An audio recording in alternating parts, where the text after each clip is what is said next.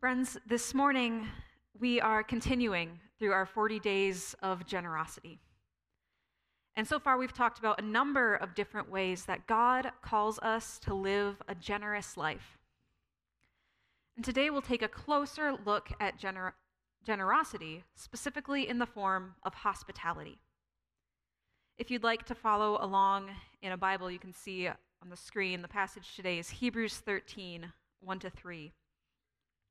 You'll find Hebrews near the end of the New Testament. After the Gospels, Acts, all of Paul's letters, we get Hebrews. Then there are just a few more short letters and Revelation. So this morning we're reading this short passage from the last chapter of Hebrews. As we turn to God's word, let's pray. Holy Spirit, you have welcomed us into your presence. And now we ask again speak to us today, O God.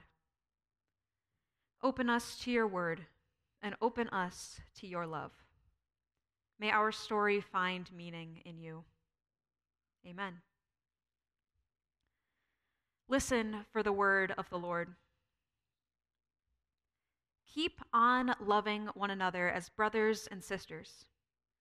Do not forget to show hospitality to strangers for by so doing, some people have shown hospitality to angels without knowing it.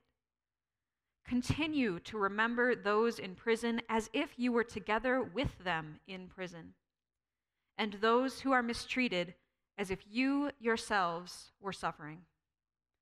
This is the word of the Lord. Thanks be to God.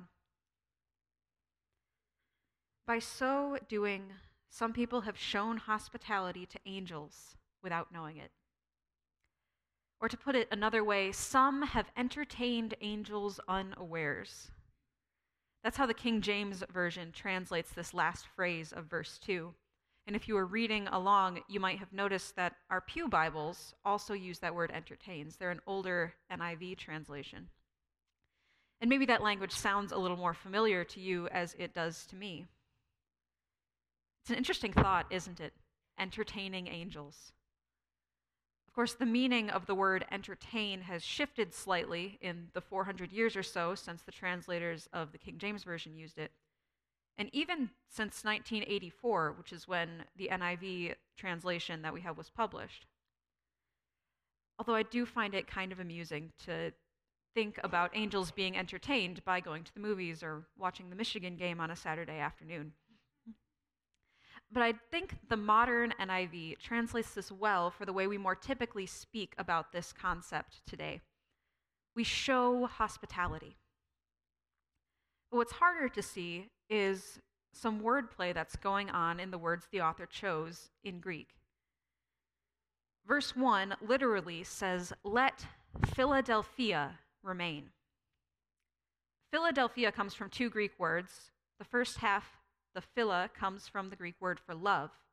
And the second half, the delphia, comes from the Greek word for sibling. So this is a familial, brotherly, sisterly sort of love. If it sounds familiar, it is also where the city of Philadelphia gets its name. It's the city of brotherly love. So, verse 1, we have Philadelphia, and verse 2 literally says, Do not neglect philoxenia. Can you hear how those two words start the same way? Philadelphia, philoxenia. They share a common root in that first half of the word, which is philia, love. The other half of this second word, xenia, is the Greek word for hospitality. So we could think of this as a hospitable love or a loving hospitality. Xenia is also related to the Greek word xenos, which carries a pretty broad range of meaning. Foreigner and stranger are part of it, but also both guest and host. I always thought it was really interesting that guest and host are the same word in Greek. Xenia, hospitality, then, is the practice of welcoming foreigners and strangers, of being a good host, and also being a good guest. So, we have two kinds of love described in this passage Philadelphia, sibling love, and philoxenia, a hospitable stranger love. The way these two words are parallel to each other suggests that these concepts are both important, maybe even equally so. Let Philadelphia continue, and don't forget Philoxenia. Let sibling love continue, and don't forget stranger love. It seems like the author is saying to the church here You've already been loving one another as brothers and sisters. Good job. Keep it up. Now, don't neglect to love strangers too. So, I think the first part of this passage gives us a what. What God might be calling us to do. And that's easier said than done, I think. It's easier to be generous and hospitable to people we know, isn't it? I don't think that's a bad thing. But I do think what the writer of Hebrews might be getting at here is that sometimes we decide that loving our people is enough. And we forget, or maybe on some level we choose to forget, to care for people who are strangers. Whether they're strangers because we've literally never met them before, or because they're a bit different from us. So the second half of this passage starts to move toward answering the question how? How do we love strangers? Well, we show them hospitality.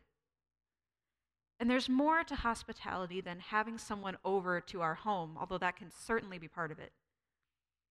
Hospitality in this sort of idea is an act of generous, welcoming love. Or to put it another way, hospitality is generous love in action. It's the practice of seeing someone else and welcoming them with love inviting them into our world. And that seeing is an important first step. It's hard to welcome someone if you don't notice that they need welcoming, or if you don't notice that they're there at all. Verse 3's emphasis on remembering those who are suffering and in prison warns us against a falling into this out of sight, out of mind kind of way of treating people. Continue to remember those in prison as if you were together with them in prison. Remember them as if you could see them, as if you were right there next to them, looking them in the eye. Seeing someone else then goes beyond just noticing them. It means truly seeing them as their own person and beginning to know them being seen and being known are powerful experiences. In our last sermon series, we talked about some of our core human needs for connection, relationship, belonging. And these are the things that generous hospitality is all about. When a child says, Watch me, and you say, I'm watching, or when you're having a hard time and you don't know how to express it, and then someone looks over and just asks, You okay? That sort of seeing and being seen is valuable. It builds connection and it says, You are not alone. And when we spend so much of our time connected to information and disconnected from other human beings, you are not alone is an incredibly powerful statement. And so seeing others leads us toward knowing others. The second part of verse 3 takes that step from seeing others to knowing them. And remember those who are mistreated as if you yourselves were suffering. The literal Greek here says to remember those who are mistreated because you yourselves are in the body. That is to say, remember them not only as if you can see them, but in your very self. Know their experience their pain as if you can feel it yourself. If you've ever watched a movie where a character gets hurt and kind of flinched, or seen someone trip and gone, ooh, that must hurt, you know this feeling. Our bodies react when we see people in pain because we know what pain feels like. And so the writer of Hebrews says, we too react when we see other people in pain. It's as though the writer of Hebrews wants to root hospitality in our very bones. I'm reminded of a line from the novel To Kill a Mockingbird. You never really understand a person until you consider things from their point of view, until you climb inside of their skin and walk around in it. It's a visceral image. This level of knowing someone else is hard.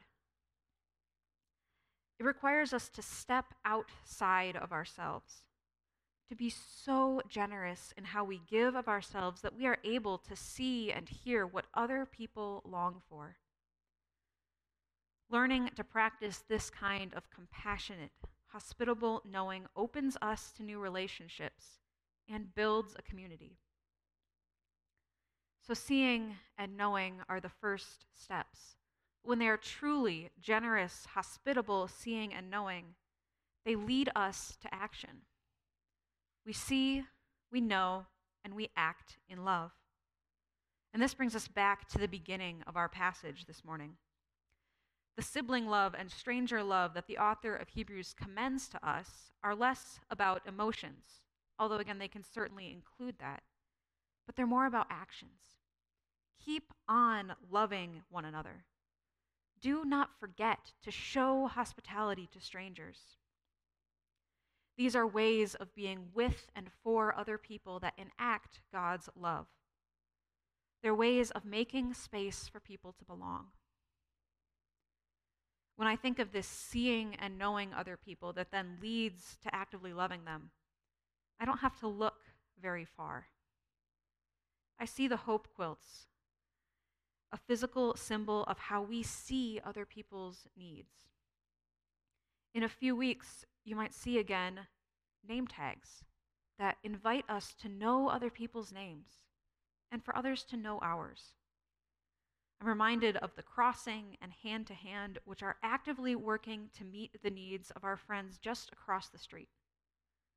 When we live from a place of love, when we see other people, know them, and love them, we have room to welcome those who are other than us.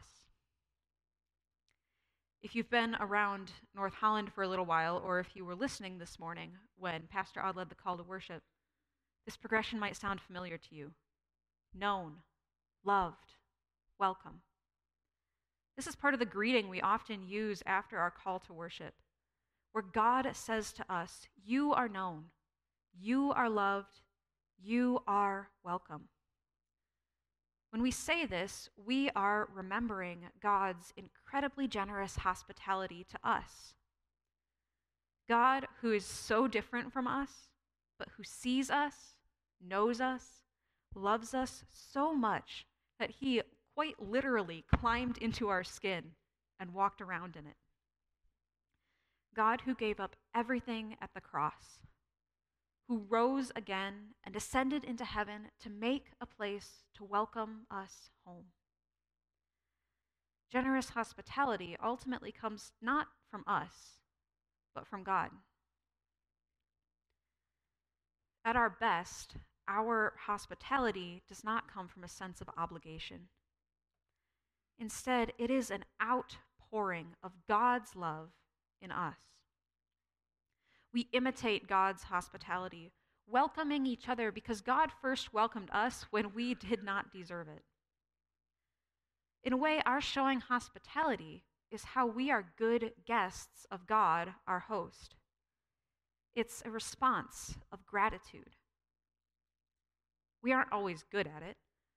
There are times when we miss people or misunderstand their needs or try to give them a cup of cold water and spill it all over their shirt instead. But hospitality is not about getting it right or putting on some huge event. Far more than that, it's about faithfulness. Taking small, simple steps, day after day, week after week,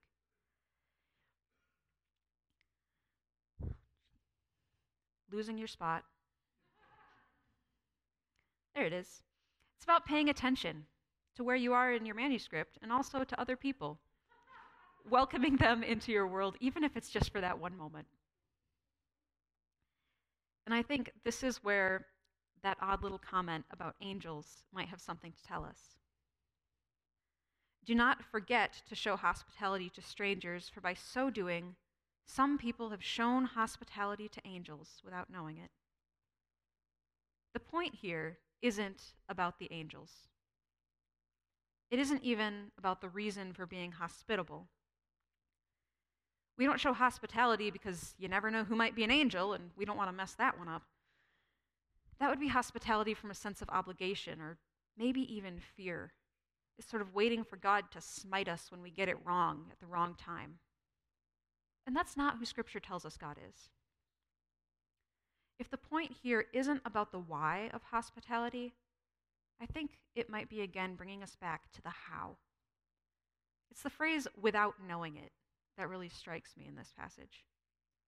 Because how would we ever end up unknowingly showing hospitality to angels unless we were in the habit of showing hospitality to anyone who crosses our path? Unless we could treat an angel in disguise just like we treat everyone else. Which kind of seems like a tall order, to be honest, but I don't think this is about adding more to our to do list. If anything, it's about slowing down. Slowing down enough to see other people, and ourselves for that matter, as God sees them. It's slowing down enough to generously receive the gifts that God generously gives and to share them with both siblings and strangers, who in turn also share them with us. Hospitality is reciprocal. We see and we are seen. We know and we are known. We love and we are loved. We welcome and we are welcomed. When we're actively doing these things, we belong to one another. And we have space to welcome people we do not yet have a relationship with, to welcome them into a community. And all of this happens not because of us, but because of what God has already done for us and what God, the Holy Spirit, enables us to do. And you may never know just how much a simple act of welcome might mean to someone. I remember the very beginning of the school year. I was probably a freshman in high school. One of the school counselors caught me in the hallway to tell me we had a new student who was starting a little bit late. And that afternoon, there was a workshop sort of event for students who were interested in music or theater. And a friend and I were going to it, and the counselor knew this. And so she also knew this new student was coming. So she asked me if I'd say hi if I saw the new student there. So that afternoon, we were all gathering in the high school auditorium, and I saw a girl about my age standing in the back, four or five rows of seats away from everyone else, and another woman there who looked enough like her that I was pretty sure it was her mom. And so I could make the logical guess that this was the new student I'd been told about. So I walked up, said hi, introduced myself. We talked a little bit, the workshop got started. She's out with my friends and me at lunch a few times until she settled into her own friend group, and life went on. I didn't really think about it again until it was about three years later, at the very beginning of the school year, when we were on a senior retreat with most of our class. And one evening, we had some time set aside to think about things other people had done for us or something like that. I don't remember the exact prompt. But what I do remember is that girl raising her hand and saying, I was so nervous on my first day here because I was new and everyone else had already started class and I was starting late. And then she looked across the room at me and said, Erin, you said hi to me. And I felt so welcomed because of you. As far as I was concerned, I hadn't done anything extraordinary. I didn't think I'd done much of anything, actually. It wasn't even my idea. The counselor put me up to it. But the thing I didn't know is that it didn't need to be extraordinary. It mattered to that person more than I ever would have known or even imagined, really, if she hadn't said something. What I received that evening was also an act of hospitality. Three years before, someone told me to pay attention and see this person. And in that simple acknowledgement, so much later, that other person saw me. We may never know if the people we come across are angels incognito or other people who are just a little bit lonely. We may say hi to someone just because someone else told us to. And we may never know the impact of our very ordinary acts of hospitality. But none of these things make ho- practicing hospitality any less worthwhile because of what God does through them. This is the kind of generous life that God opens to us and calls us to. Slowing down enough to see, know, love, and welcome whoever crosses our path in simple, ordinary ways. So here is the invitation that Hebrews offers us pay attention, put generous love into action. Notice how you can practice simple, generous hospitality, both giving and receiving right where you already are. And if I may offer just one more invitation, if someone else's hospitality has made a difference to you, consider telling them about it, because that is generous hospitality too. So, friends, may our sibling love continue and may we not neglect stranger love. Perhaps we will show hospitality to angels without knowing it. But even if we don't, we do know that we serve a generous God who sees, knows, loves, and welcomes those we are likely to forget, and who sees, knows, loves, and welcomes us too. In the name of the Father, Son, and Holy Spirit. Amen.